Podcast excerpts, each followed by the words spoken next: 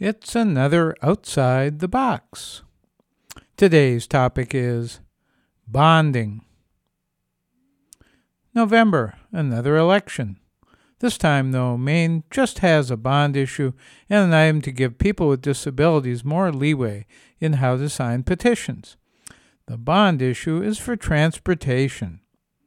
Again, we have one almost every year.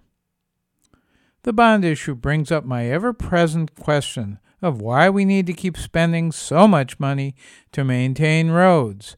The smoother the roads, the more people drive. The more they drive, the more fossil fuel gets burned, sending more carbon dioxide into our air. Why are we endangering our climate?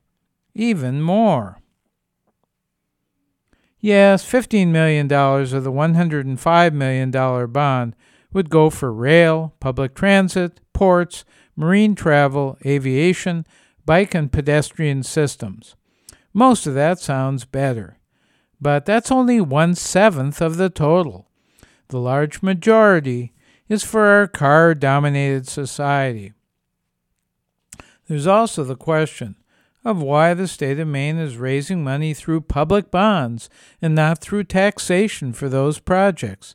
There are several problems with bond issues. A primary one is the cost.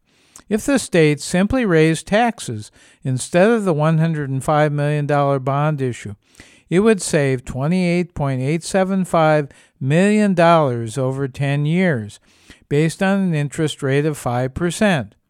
That's almost $3 million a year for 10 years that the state pays out and gets nothing in return. What could we do with nearly $3 million a year? Lots of worthwhile things. The public thinks taxes haven't changed, but if the bond issue passes, that would be $3 million less going to programs that need more funding. As of June 30th, 2019, the state, state owed a total of $543 million in bonding debt. And there's other state debt as well that more than doubles this total. If bonds are for an average of 10 years, then the state is wasting an average of $54.3 million in bond debt each year. Money going out, but nothing coming in. Another problematic question for me is who benefits and who pays? The answer all us taxpayers foot the bill, but only a few bond buyers benefit by raking in that almost $29 million over 10 years.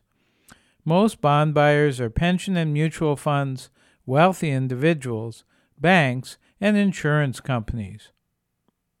For bond holders, the return on investment compared to the stock market might be a little lower, assuming the market is stable.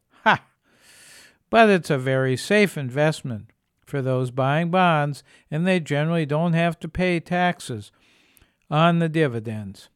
That's another loss for the state and taxpayers who have to cover that cost as well. I used to think, as a supporter of direct democracy, that at least the public, through these bond issues, was able to vote on a very small part of the state budget. But it's less than 1%. Either we should be able to vote yes or no to the whole budget, or not at all.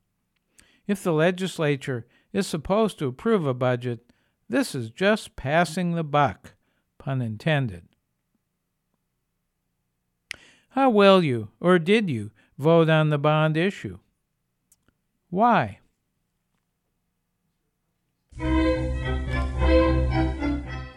I'm Larry Dansinger, no longer supporting any bond issues.